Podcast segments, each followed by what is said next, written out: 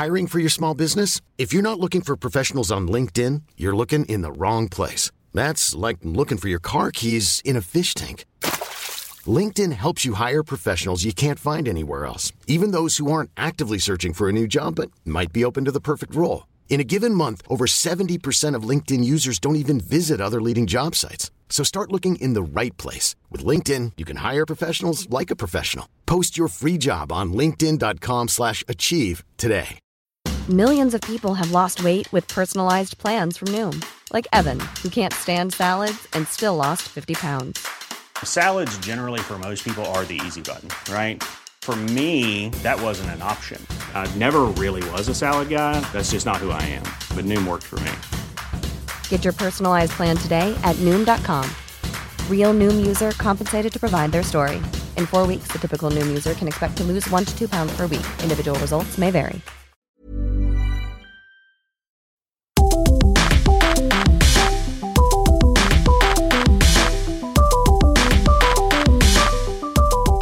Hello, and welcome to a special edition from Signal from Christians in Media. That's right, we've rebranded to make it a little bit more obvious about what we do. And this is a special episode for today for Anti Slavery Day. I had the chance at the Church and Media Conference to catch up with Molly Hodson, who is the UK's IJM, that's International Justice Mission's Communications Director, to talk about the importance of Anti Slavery Day, which is today on October the 18th. I hope you enjoy this special edition of Signal as I chat to Molly about how slavery in the media is being portrayed and the struggles to keep it on the top of the news agenda. I'm Molly Hodson. I come from a place called No Man's Land in the New Forest, but I currently live in Camberwell. Okay. Um, what do you do at IJM? Or maybe explain to it for anyone that doesn't know, what does IJM do uh, around the world and specifically what do you do for them here in the UK? International Justice Mission is the biggest international anti slavery organisation. Uh, we work all around the world to find out where people are trapped in slavery, mm-hmm. and we partner with police and local authorities to go and rescue people from slavery, and importantly, to prosecute traffickers and slave owners so that they can't harm anyone else. Got it. Tell, about, tell us a little bit about what you do there. I'm the communications director for IJM UK, which means that I look after all of our work with media. We, I do a lot of work as well with our public affairs, so how we engage government in understanding slavery and what's the best way to tackle it, um, as well as all of our digital content. So, quite a broad job. Yeah. Slavery is one of those um, issues that always has persisted throughout human history, and keeping it on the media agenda must be quite a tough job, I would imagine, because it's something that comes up again and again. And how do you keep that message persisting with media when you're talking to them? How do you stop the message fatigue kind of setting in? What are you guys doing around that? So I think what's really interesting is that although slavery has persisted for a number of years. I think a lot of people think that slavery ended 200 years ago mm. when William Wilberforce managed to abolish the transatlantic slave trade uh, in the UK. And actually, the reality is that there are more people in slavery today than if you added up the entire transatlantic slave trade put together. So that's mm. 200 years of the transatlantic slave trade wow. put together. Um, so 40 million people around the world, men, women, children, who are living in the most appalling kinds of conditions. And I think what's really interesting about slavery today is that it's not necessarily physical chains that we kind of remember from historical images of slavery, but the chains are no less brutal and no less real. So it's more about violence and deception and fear that are keeping people trapped in mm. situations that like are actually pretty unimaginable.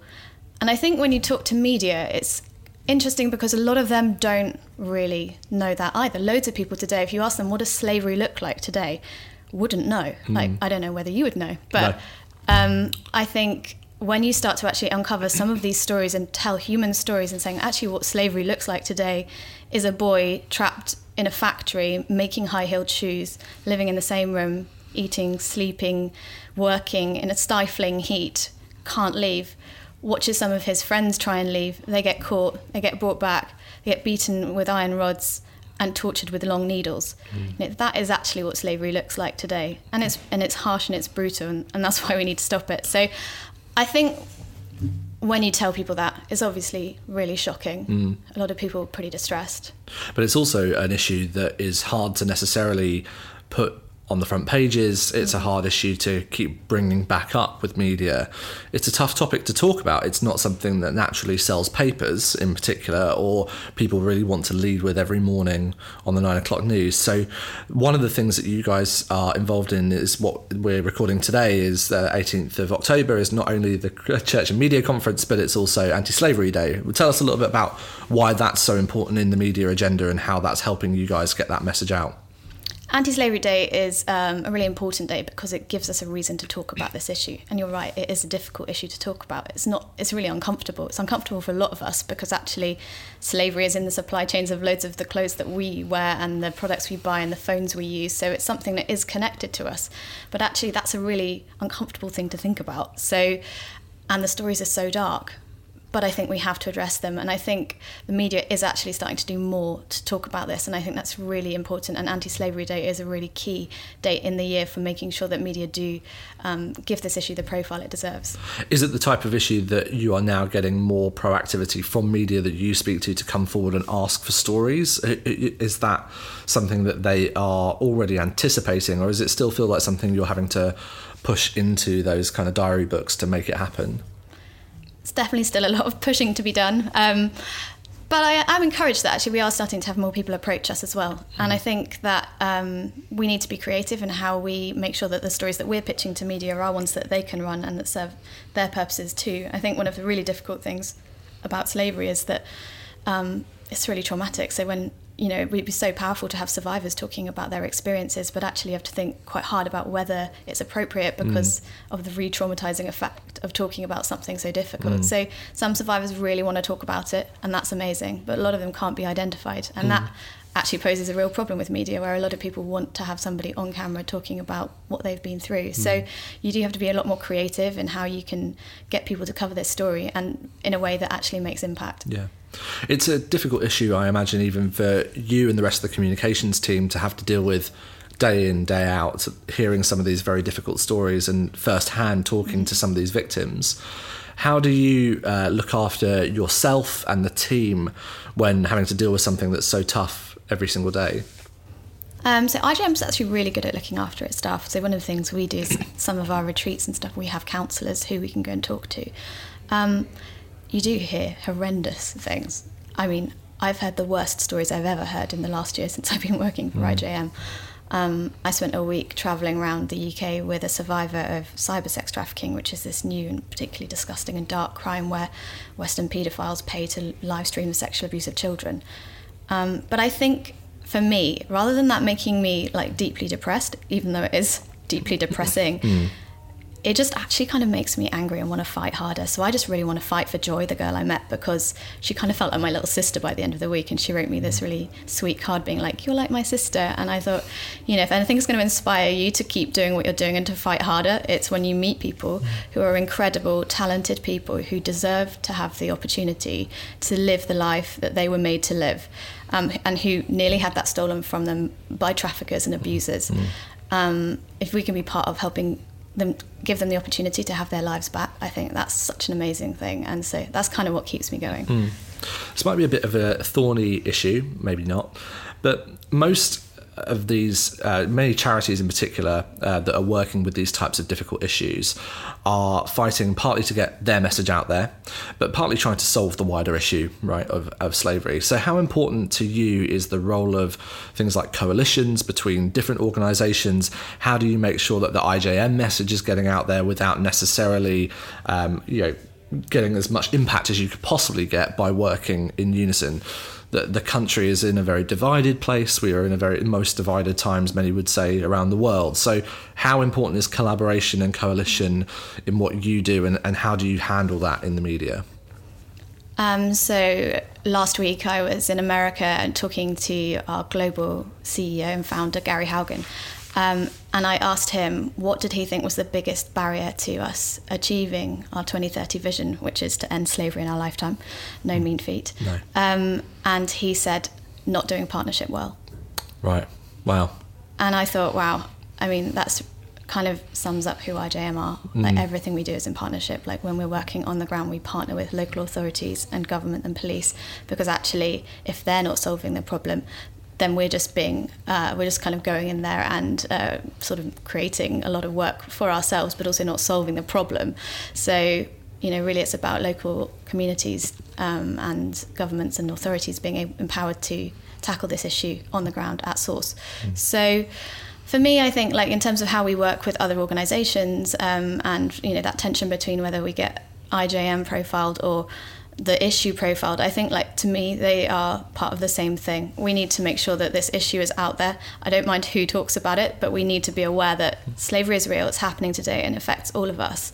But that it is possible to end slavery in our lifetime if we put enough resources behind it, mm-hmm. if we um, work with governments and authorities to tackle slavery at source. And and actually, I think that there's a massive opportunity from partnership. And what IJM really believes is that we've seen on the ground huge decreases in slavery in areas where IJM's working, um, because we believe that our theory of change works, which is basically to partner with police and local authorities to tackle slavery, mm. to do undercover investigations, to go and do rescue operations, and then importantly to prosecute slave owners and traffickers, which acts as a deterrent. So we know that works. And as far as we're concerned, we actually don't mind who does that, but we would really mm. love more people to to see that justice systems need to be restored if we're going to get rid of slavery long term. So um, yeah, actually, to be honest, in Delhi, we're not actually doing any of the work ourselves on the ground. We're just training local organisations to do hmm. what we've been doing, and we're seeing absolutely massive change. So, partnership, vital. Well, so partnering is one of the things you're doing with organisations, you're doing it on the ground. And for many at home, maybe listening to this in their cars or uh, wherever they're listening to it, um, maybe thinking that's that's all great, but well, what can I do about it? So today being you know anti-slavery day what are you asking people to do? Is it just a call to arms? Is that actual action that people can take? Maybe help us work out what we should be doing to help fight that that cause. Yeah, well, actually, today, one of the things that IJM really wants to do is to raise enough money to send for a rescue operation. So we think that if we can get enough people on board today, it costs five thousand pounds to send a rescue operation, and so that means like, you know, actual people who are in slavery right now will be free mm. which is huge. So people can donate to IJM to help make that happen uh, if they go to ijmuk.org forward slash give. But broader than that as well, you know, I think we need to realise that in the UK, loads of the products that we're buying, so everything from your smartphone to your clothes to chocolate, coffee, roses, makeup, can have slavery in the supply chain. Like something like 71% of UK businesses said that they think that there's probably slavery in their supply chain somewhere just because it's kind of so hard to monitor. Wow, say that again 71%. 71%, according to Ethical Trading Initiative, said that 71% of companies in the UK think there could be slavery in their supply chain. That's there. huge, isn't it? I mean, that should be pretty sobering for all of us, right? Mm. I was pretty shocked when I saw that. And so this is an issue that touches all of us every day. And actually, one of the things we can do is we can like help by championing ethical brands. So looking at what you're buying, but also not like that boycotting the brands that you normally buy and love, but actually getting in touch with them and saying, I really care about this. What are you doing to try and stop slavery in the supply chains? Can you tell me hmm. um, what practices you have in place um, to stop exploitation? And, you know, moving on from that as well, it's a case of raising awareness. Like so many people still don't really realize that slavery today is real or how bad it is. Hmm. So sharing on social media, especially today for Anti-Slavery Day, you know, 40 million people in slavery. 40 million is 40 million too many, um, and just calling people to take action wherever they can, telling friends, family, getting involved. That's great. Well, if you want to get involved, find out more, you can go to where ijm.org www.ijmuk.org. UK.org. And what should people be sharing on social media if they're doing that as well? So if you go on IJM's social media channels, IJM UK, um, there's tons of content to share there about the number of people in slavery, what we can do, the actions we can take, particularly today, and getting behind IJM's campaign to make slave-free normal in the products we buy.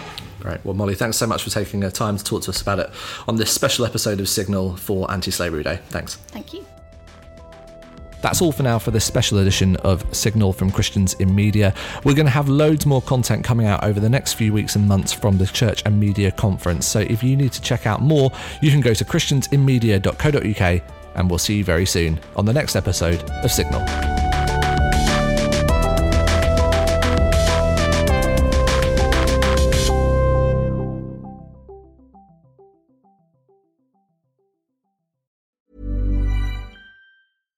Catch yourself eating the same flavorless dinner three days in a row?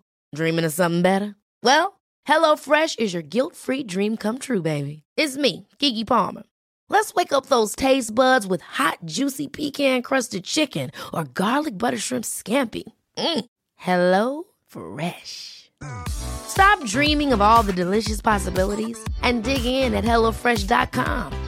Let's get this dinner party started.